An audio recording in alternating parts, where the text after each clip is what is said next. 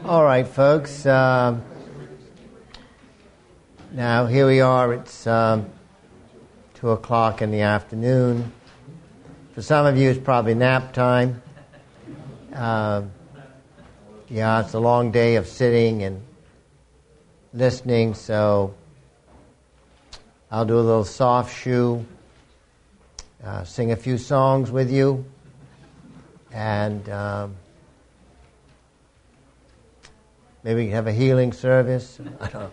Uh, something to uh, bring excitement. I have a word of encouragement to you. It comes from the Bible. He that endures to the end shall be saved. So if you can hold on just for a few more minutes, um, you will have been. To, excuse uh, this up. Like that. Good. And so, um, yeah, uh, we are going to look uh, at uh, communicating the gospel um, in the 21st century. I don't think that it's right to say that ours is the first culture that's been difficult to speak the gospel into. There have been very difficult times along the way. Uh, but every age has its peculiar issues. And we've talked about some, you've heard them in your workshops. But we need to first understand what is the nature of our Western world? I said last night, Christianity no longer has the presumption. There was a time, and I can remember the time when I was growing up, that you could speak to the average person on the street and they would know a considerable amount of biblical information. And they would generally acquiesce to the fact God exists. They even thought there was a coming day of judgment, even though they were not prepared for it. Uh, when I remember one day when I was young, and these are the days, or those were the days when uh, women did their wash on Mondays, and women talked as they were hanging out the laundry. And it was uh, laundry day had passed, they had done their laundry, and they were gathering in their laundry, and there had been a thunder shower off to the west that had passed, and the sky was kind of an eerie green. And the women, not that many of them, three, they were discussing this, and the conclusion was this may be the day of judgment. Now, that's a kind of an odd thing, but it's because they did believe there was a coming day of judgment. Now, how many today, if they saw strange atmospheric conditions, would think, oh, this must be the judgment day? No that the group of people who even think that God is a plausible idea is shrinking every single day. And on the other side, those who think that science has answered everything is growing larger. That's just the fact, and we don't want to be running around you know, oh, woe is me. I really get tired of hearing Christians say that, uh, like they're wimps. But we do not have the presumption. You just can't start out a conversation necessarily thinking the person that, to whom you are speaking is going to grant you the fact that God exists. I'm not talking about Christ. I'm not talking about the need of salvation. But they would, con- they would probably say, yes, uh, that there is a God. Uh, there's the loss of the absolute. Now, you all know this. We live in a very relativistic age uh, where every person is right, uh, no one can be wrong. And then you mix pluralism in with that, and you can see the state of affairs. Who do you think you are? Um, I'll mention a little bit something else about that in a minute. Beliefs are expandable, or expendable, excuse me. They're not grounded in any transcendent principle or law. What we have today is uh, the strongest belief that most people in the West hold is my rights. I have a right to this, I have a right to that. There's no sense of responsibility. In 1986, when, excuse me, yes, 1968, when um, uh, Alexander Solzhenitsyn spoke at Harvard, he reminded us that we breathe with two lungs rights and responsibilities. We have no sense of responsibility today because we find ways to eliminate consequences we don't like, and hence we're free only to major on our rights. Whereas before, if you can think back only not that many years ago, many people, and I'm just going to say now in America, in America, many people really believed that there were certain things that were right and there were certain things that were wrong. And they were actually willing to die for that. Uh, you can think of those who marched off in World War II. How many men and women volunteered, long before they were asked to go, volunteered to go because they really thought there were certain things that were right and they were willing to die for them, even up through into the Vietnam War. Now, regardless of what you think about the Vietnam War, the fact is that many of our young men, myself included, my brother, we actually believed that there was a right and a wrong to be defended. Whether you think we were misguided in that, uh, that's not my point. The point is there were things worth living for, and there really were things worth dying for. Now, that's what societies had been built on these what we call transcendent principles. At this point in time, I'm not trying to build an argument for those transcendent principles, which I could. I'm only saying they were a given. They're not anymore. So when you and I speak about something being absolute, we are accused of being bigots. Uh, holier than thou art. There's one way of salvation. How dare you make a claim like that? Who do you think you are? That this is right and that's wrong. The, uh, the, the, the, there's a leveling effect today. There's been a horrible leveling effect in our culture. Everybody is right.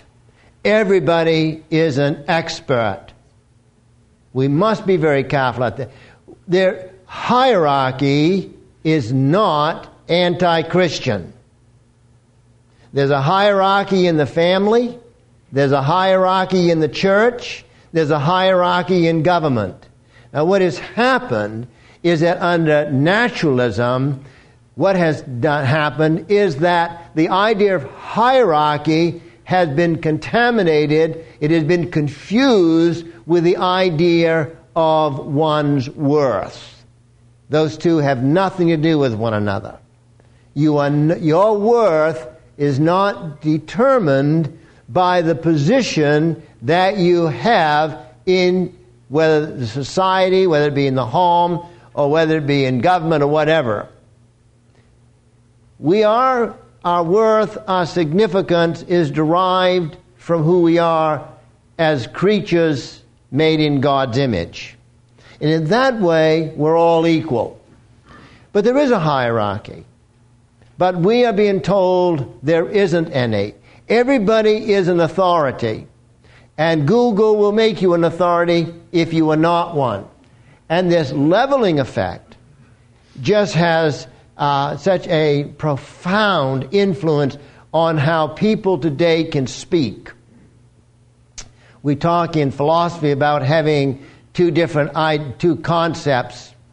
Uh, there is the well, one can one can have the, the, the sense that they have they're an authority of uh, position or they're an authority of expertise. Uh, today, we just see that very much leveled out, and we see people who have uh, a particular position, and I don't mean this to be critical, I'm just going to make an example. In the last election, Oprah Winfrey was considered to be a great political genius. Well, she wasn't, but she could speak with authority, not because of expertise, but because of position. And we are not able, for some reason, to be, as a people, to think through that. This leveling effect, fragmentation effect. No one has a sense of common good or general welfare. And I'm just speaking in, just in, in general terms now. I'm speaking about America, for example. If you look at all of our earlier founding documents, this language of common good or general welfare is something that's quite prominent. That we live for the good of the community. Now, I'm not talking about communism, where the state is the power. I'm simply saying that you look at people, as an example, Thomas Jefferson. Why does Thomas Jefferson lose uh, his, uh, almost lose his, inher- his inheritance several times. Why? Because he's serving his country in government. George Washington. These people were not making money, but they believed that they had something to contribute to the common good. Today we're fragmented. Every little group wants its privileged position in society. Every little group. We all want to have, we all want to be equal. I don't care what it does to you, as long as I get what I want. Now, Francis Schaeffer warned against this way back in the 1970s when he said that the two things that would destroy us is this idea of personal peace and affluence. As long as I have what I want, and as long as you leave me alone, then I don't care what goes on anywhere else. Now, that is extremely destructive. It's destructive to a sense of evangelism, reaching out to others. It's a destruction of the concept of love your neighbor as yourself, as well as for other things. Uh, this uh, no common good, this fragmentation of society, and then I put in here that PC, political correctness, is absolutely killing uh, public discourse. It's whether you're talking theologically, sociologically, it doesn't matter how you are speaking. And now, because this young man at uh, the university, Wesleyan University in Connecticut, because he happens to write uh, an article which I thought was, I, I, couldn't really see anything wrong with it, but he wrote, uh, had some negative things to say about this movement of Black Lives Matter. And he wasn't attacking the movement, he was just saying that people who are in the movement, who are calling for policemen to be killed and fried like bacon, he said people in the movement ought to stand up and get rid of those people because they're injuring this, this uh, movement of Black Lives Matter. But now he is in a battle, legal battle. Uh, the newspaper, the college newspaper, has sent out a, a ter- you know, this, we terribly apologize that we've created so much tension and discomfort. Right now, for this point in time, I haven't read today, the administration is holding firm in support of free, what we call free speech. But we can't say anything. You know, Mel was just talking about uh, homosexuality. We, there are things we just can't, well, we can, but you know how we're tagged when we say them because it's not, as we say, PC. All I know about PC is that thing that I have on my desk. Is a growing circle of people who are not rejecting God on the basis of evidence or reason. They aren't. Average person I re- that I speak to, most of them are not rejecting God on the basis of evidence or reason. They just think that the sentence has been given. We don't have to think about it. There is no God. It's that simple. So when you're looking and speaking to people like that, you see, our arguments, and, and I want to make it very clear, I am, an apologist, a philosopher, arguments are important. Don't misunderstand me. I'm just saying you may not have to, you may not be able to start there today because the reason that people are rejecting it is not because of reasons to start with. They're just kind of accepting this is, this is what is.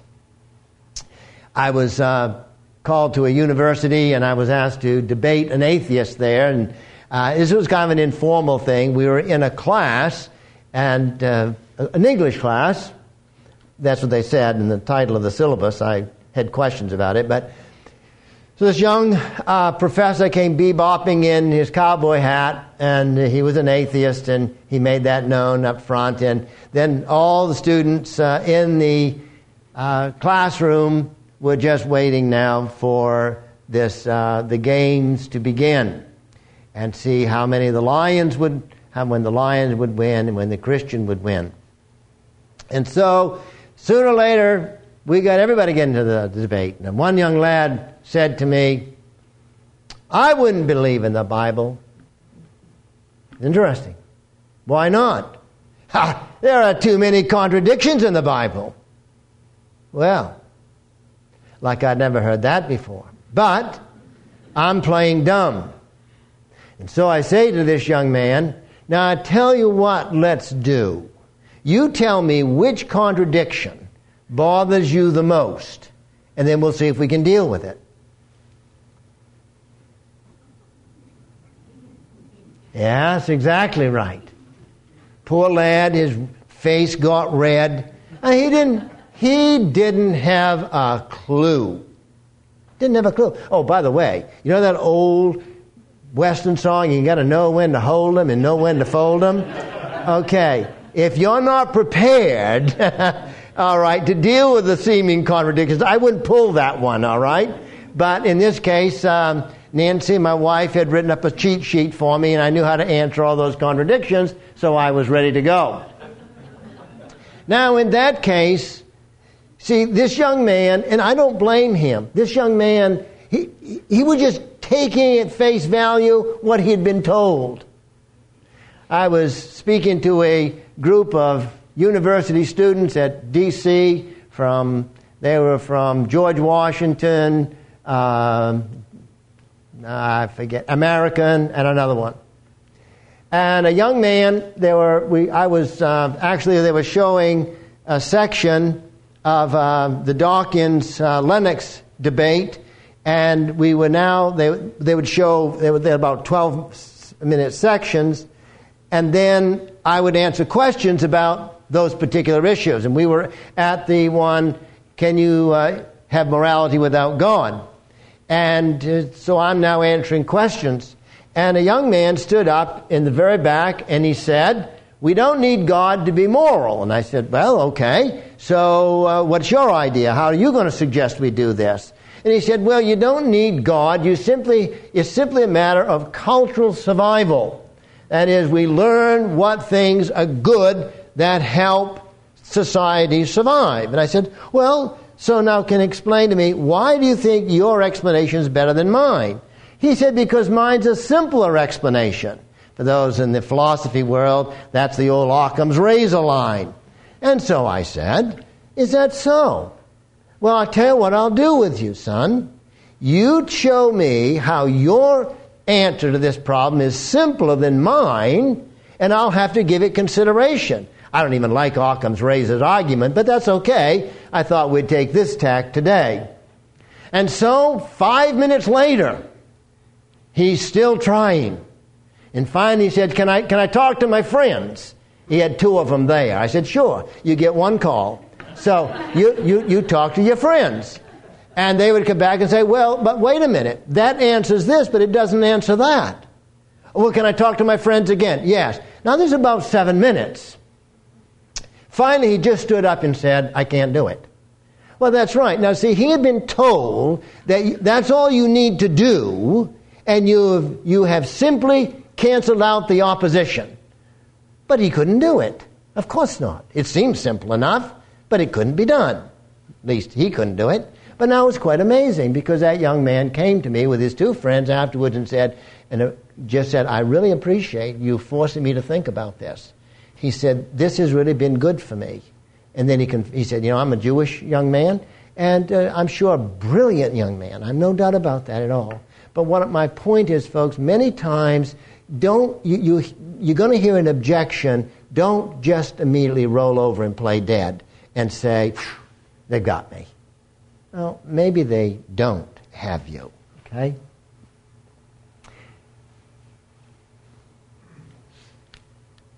Many have had no idea that they reject Christianity other than it's a widespread ridicule of the faith of the God in the Bible. Uh, you know, uh, which raises a question for me why is it that people like Richard Dawkins and others can have their books on the best selling list and sell millions of copies? Have you ever asked yourself the question, why are so many people attracted to atheism? That's a question that evangelicals need to ask themselves. I'll let uh, you answer that question. Uh, the post Christian mind, uh, man, is faced with a dilemma today. And that's what we need to understand. He is committed to naturalism. There's no doubt about that. He's committed to naturalism. And yet, on the other hand, he wants freedom. Those two things will not work together. You can't be a naturalist and also have freedom. Why? It's quite simple. Naturalism is based on a closed system. Everything is nothing more than a biological cause and effect. That leaves no room for any kind of freedom. Well, I was debating in person, an atheist on a university campus, and he said, Of course, he said, we can explain everything by neuroscience. I said, Surely you can. So what and he explained, for example, morality can be explained as simply cause and effect within a closed system. I said, so how did we do this? And he says, well, we have, you know, the MRIs, electro uh, imaging, and we can see certain parts of the brain light up, etc., etc., under certain conditions. And I said, well, that's pretty good. Now I said, I have just one question for you. How do you know that what you see in the imaging is not the cause of some thought, but it's the effect of some cause, of some thought. And there's dead silence.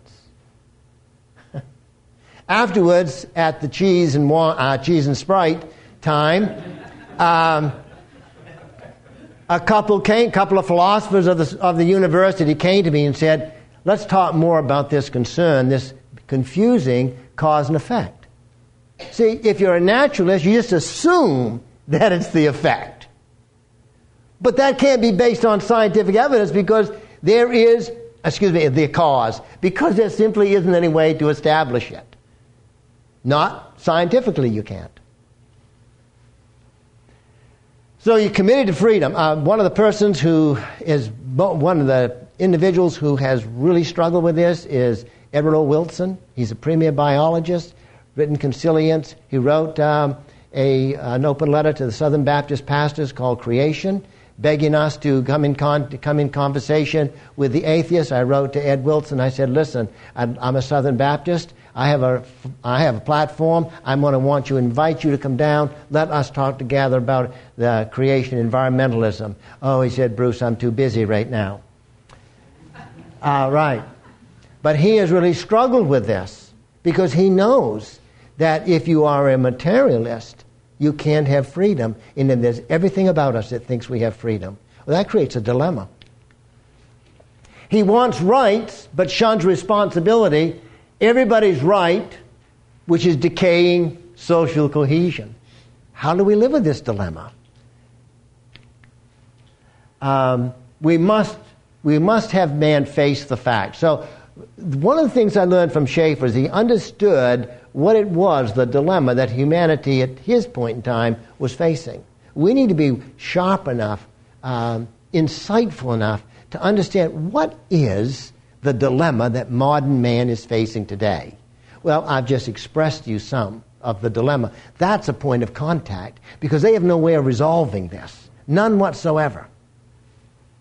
So we help people see this. This is what uh, C.S. Lewis and Francis Schaeffer called pre evangelism and that is speaking, trying to find ways to talk to the modern man, um, or today we say post Christian man.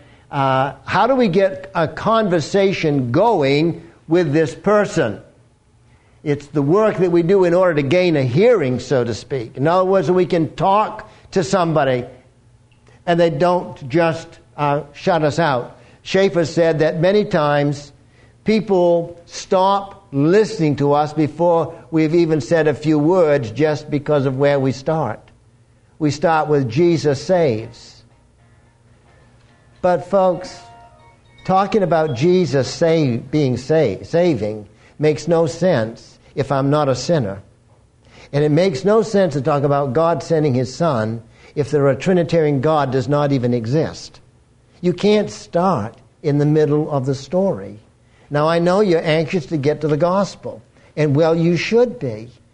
But you see, if you want people to listen, you've got to start where they are. You've got to begin some kind of a conversation to know what the point of um, difficulty is for them living in the reality in which they find themselves.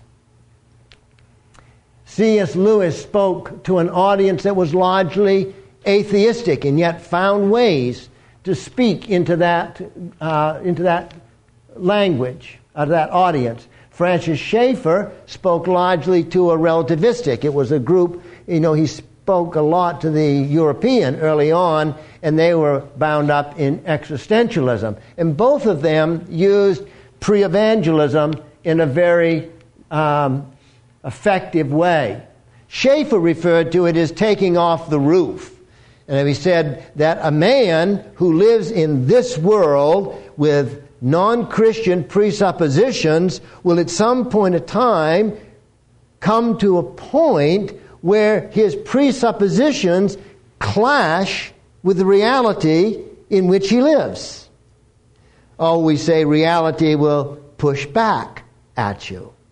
Now, I can tell you that reality is in the mind. That's what a postmodernist would tell you. Right.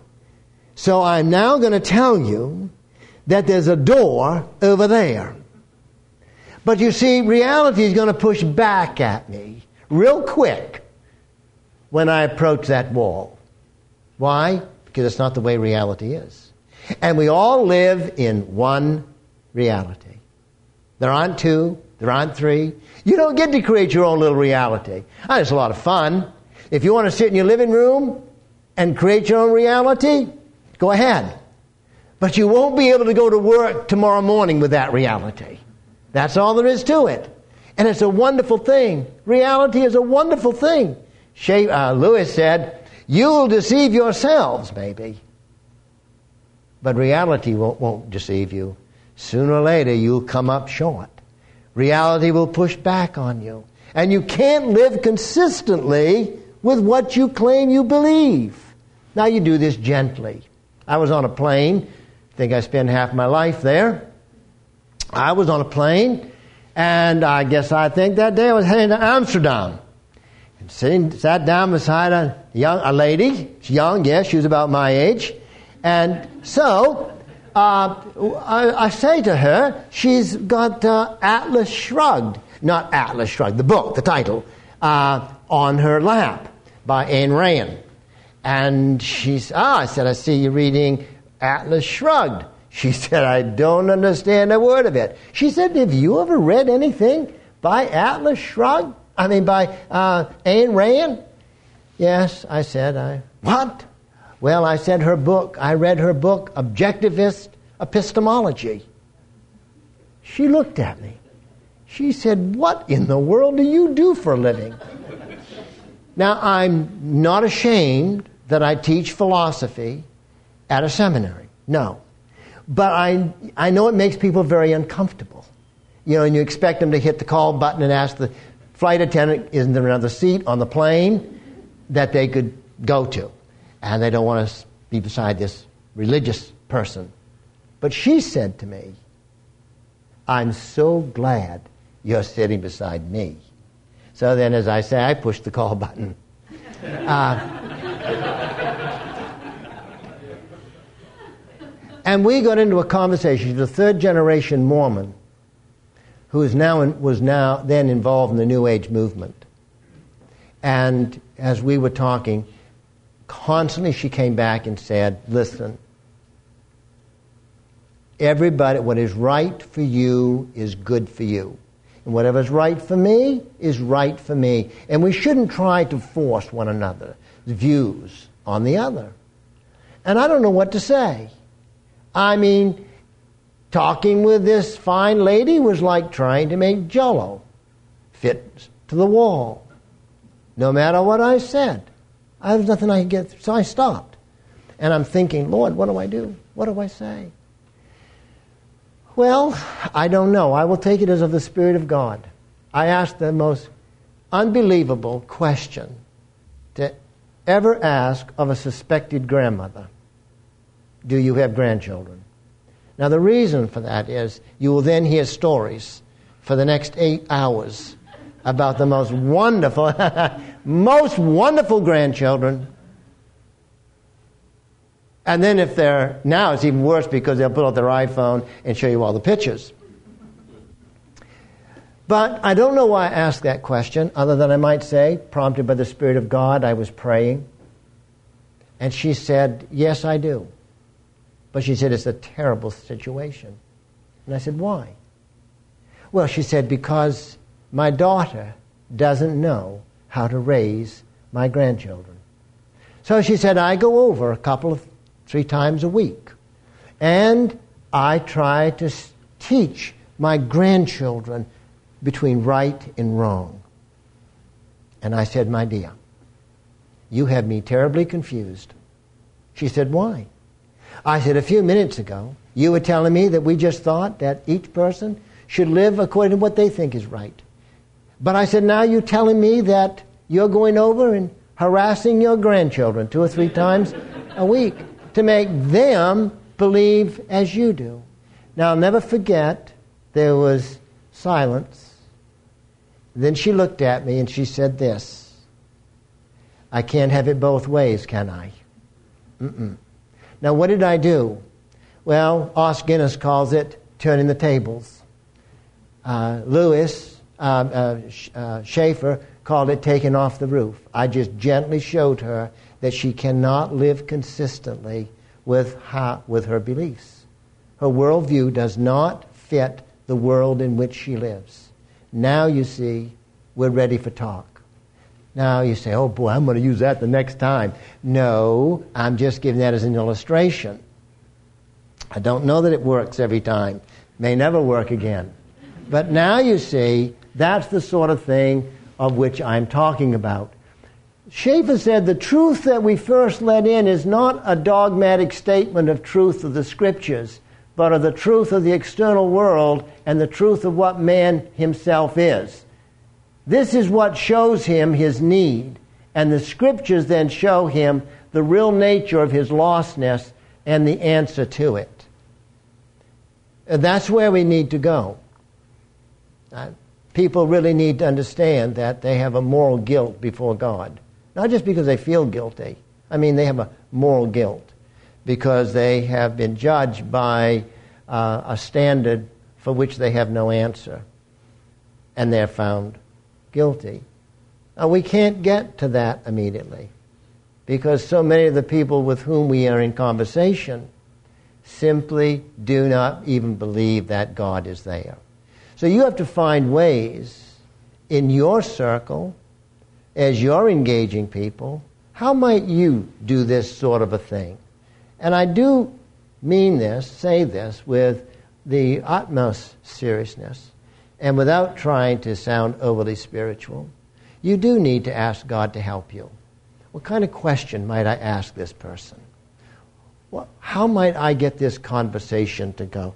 Did I know that when I asked that lady, did she have grandchildren? Did I know that that's where the conversation? No, I did not. I had no idea that that's where the conversation was going. I'm not that smart. Schaeffer understood that modern man lived below the line of despair. That is, he faced this great dilemma. And I'm wondering if we understand the dilemma of the post Christian man. You see, he has to live in this reality. And this reality is, is created by the infinite personal creator God. And even though it's fallen, it still runs by the order that God put into the universe at the day of creation. And that's the world we must live in. And the only way you can live in this world, and I might say carefully successfully, is if you have Christian presuppositions about this world. When reality is the issue, it's not my belief uh, that comes against of another. See, this is the wonderful thing about dealing with reality. No longer did it, was it my belief against this lady's belief, it was reality against her belief. And now I'm, I, am i am not sitting here defending my belief. Now, I'm not saying you won't have to do that. Of course. You must always be ready to defend. You must always be ready to give an answer. You must always be ready to give an argument if that's what's called for.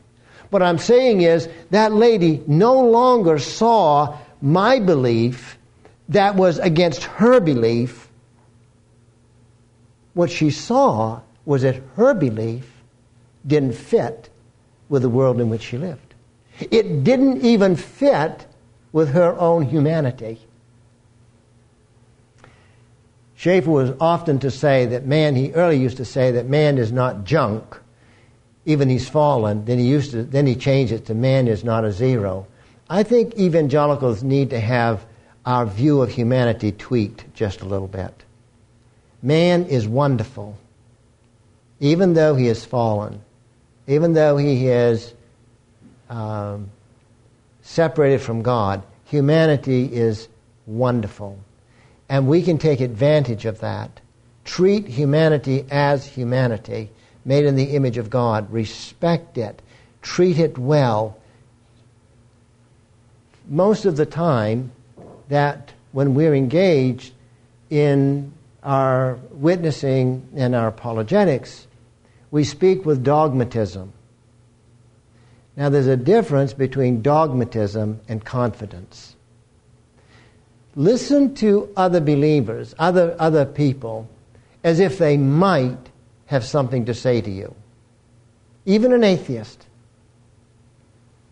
That's going to cause some of you to bristle. You think, the atheist doesn't have anything to say to me. But you ought to listen. You know, if, if I speak with such dogmatism to the unbeliever, then there's only, there's no way to get a conversation going at all. There's only one thing for that person to do come to my side. That's all, that's all that's left. But if we speak to this person with a sense of what I would call epistemic humility, that is, share with someone as another member of the human race who has some of the same hopes and fears and dreams that you have. See a human being. And if you have a hard time doing that, try looking them in the eye. Much is said when you look at someone in the eye.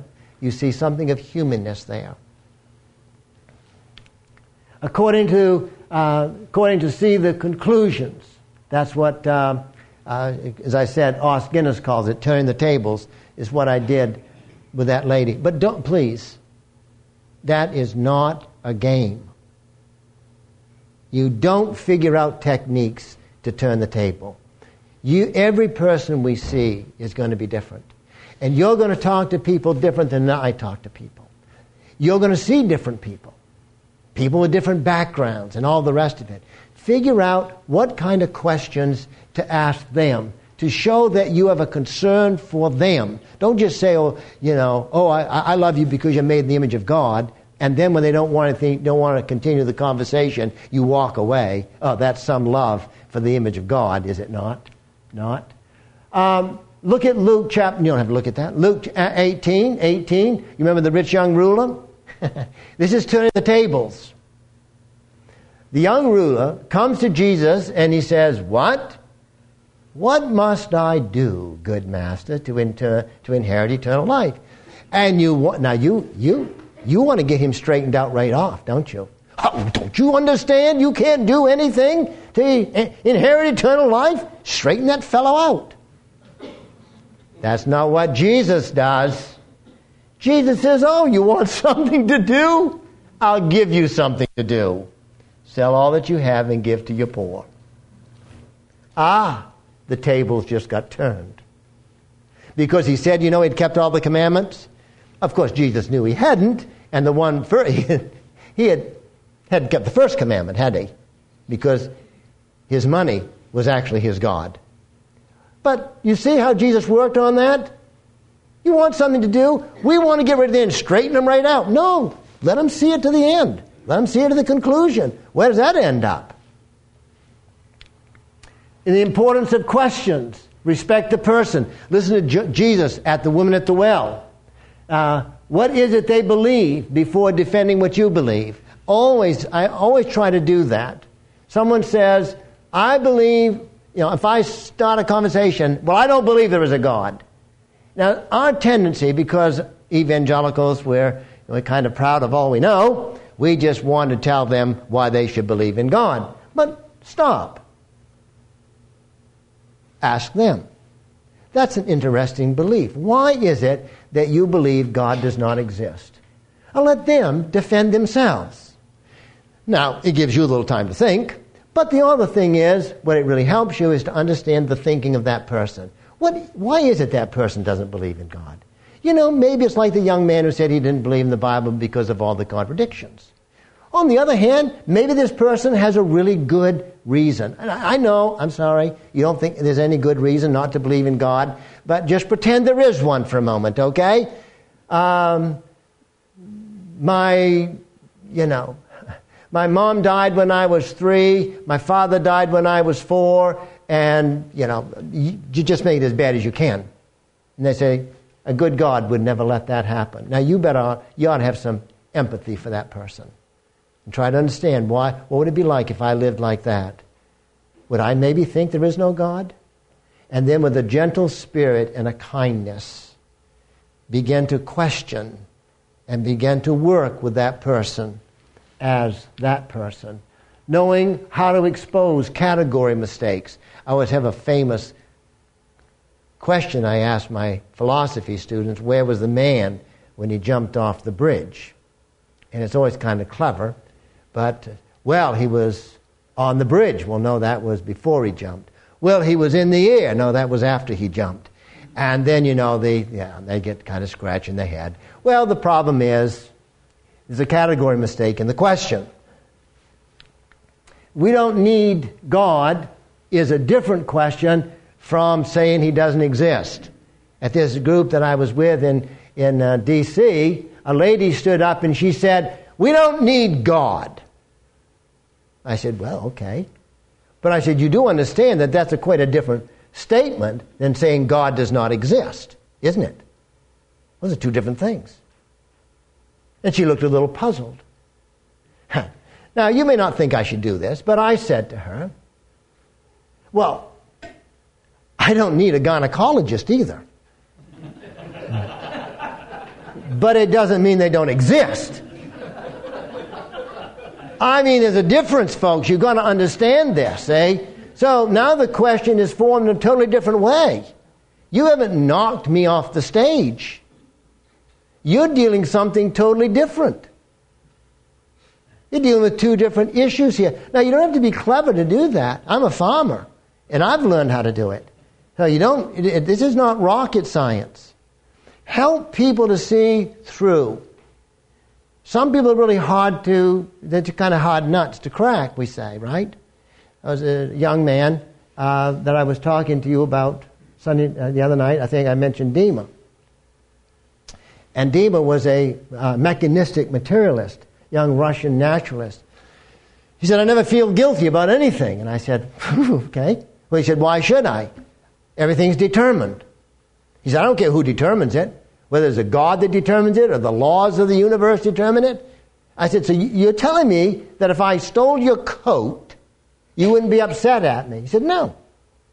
You were determined to steal my coat, and I was determined to have my coat stolen. Now, what do you say about that? Well, now again, you may not like, so you don't have to use these examples, uh, these ways of doing things.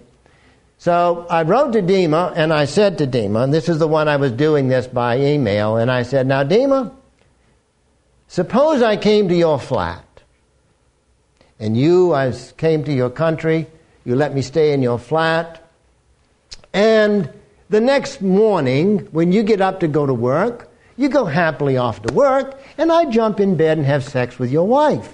How's that, Dima? Hmm. The next day, comes the reply Bruce, you are a good man, and you wouldn't do that. ah, all of a sudden, I guess things aren't determined, are they?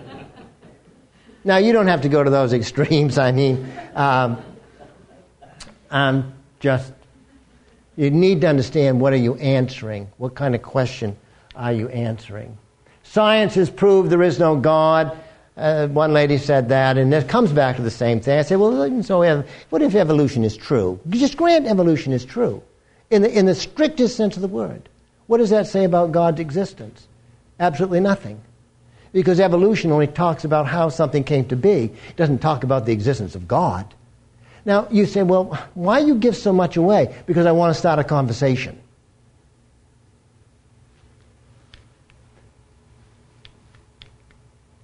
Uh, do we really want to be relativists? Now, let me see. I think I'm coming to a close here, so I need to, I need to, as they say, land the plane. Nobody wants to be a relativist. Do you know that there are now atheists? Mark Hauser, for one, written Moral Minds. There are a number. Walter Sinnott-Armstrong's another one. They don't believe in, they believe in moral absolutes now. Can you believe that? Atheists believe in moral absolutes. Universal moral absolutes. Why? Few people after 9 11 want to be moral relativists. It's just the way it is. I debated a young man in, uh, from California, an atheist. I don't know what university he was with, but in, Cal- in, in, in Pennsylvania uh, a couple years ago. And uh, this is exactly what he said. No. He said, uh, I, I, I agree with Dr. Little. There are universal moral absolutes. That's pretty nice. So now you, what's my next question? Where do they come from? And then you see the fun begins. Oh, this young man said, Oh, he said, well, he said, they're up there. He said, they're universals. And I said, okay. But now you're saying, I know them. Could you explain to me how the universals up there get into this thing down here? The same old problem that Plato had. And you know what he said? on the stage. I never thought about that. That's right. But they give us a lot today by saying there are moral absolutes. Because nobody, we, we think in moral categories. We appeal to something being right or wrong. We think it's right to be a friend. It's uh, right to tell the truth. I could think of some other people who think that's not true, but generally speaking, this is true.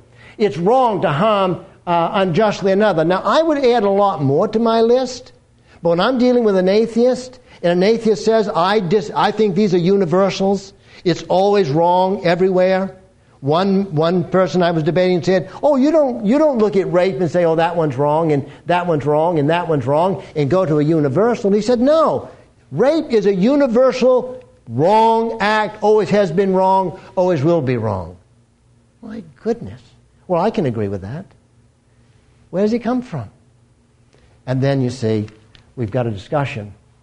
It's wrong to torture children. Man has a longing for the eternal, Ecclesiastes 3.11. Uh, this accounts for the sense of longing, the search for meaning, and the intuition that we're more than a machine. That's the dilemma that man has today. His naturalism denies that. His intuition tells him, I do have choice. What am I going to do with that?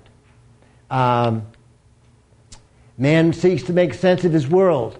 Uh, the first 20th century man does not know how to ask the right questions, and so often we have to help people know what the right question is. Gently help people to see this is the question that needs to be asked. And don't be uh, mean by that. And then I would just say language speaks to reality, modal language. Why do we have language like would, should, ought? Well, because that's the way the world is, folks. And if I say you ought to have done that, that means you had a choice, or that statement is totally meaningless. And you say to me, you should not have stole my wallet, unless that's the way the universe is, that's a meaningless statement to make to me. Um, qualitative language would talk about good and better. Inquisitive language, isn't it amazing? What is one of the first things little kids ask? Oh, gosh drive a parent crazy. Why, why, why? Where did I come from, Mommy? Oh, you come from Mommy's belly. Oh, well, where did mommy come from? Grandma's belly. Now, the wise parent, right, gets Adam and Eve as soon as possible. Okay? Because is going to be a very long conversation. Now, what does that tell you about humanity, folks? I'm just going to use a big word on you. It tells us that intuitively know that infinite regress simply is not an answer. That is, you keep going back, back, back, back, back, back, back. Because we want to come to the point where I don't have to ask the question any longer. Where did that come from? So mommy says, where did after where did Adam and Eve come from? She says, God. And the child says, where did God come from? And the mother says, go out and play. No. The mother says, this amazing thing, God came from nowhere because he always was. Now we don't have to ask the question anymore.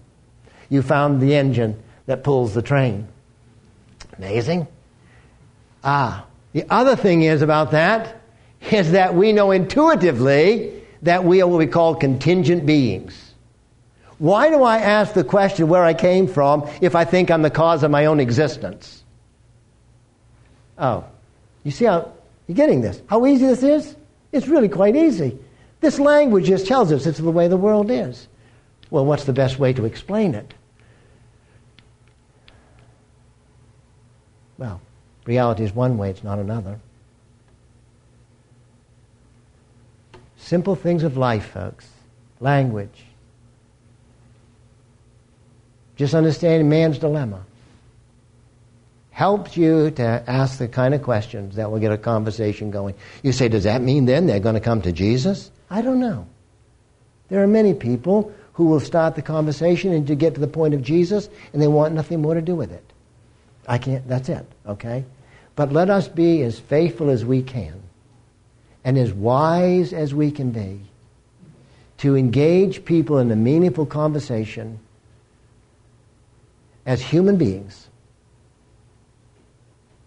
and not just as objects to move from the kingdom, from out of kingdom of darkness to the kingdom of light. We want to do that. Uh, C.S. Lewis said he had two prayer lists.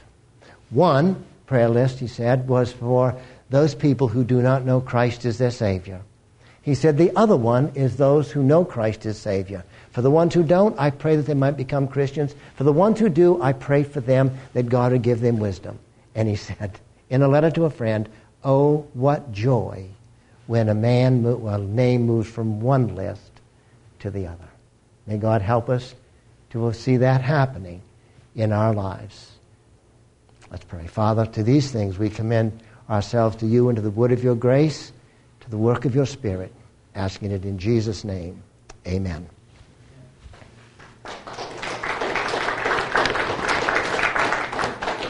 Going take about uh, five minutes, and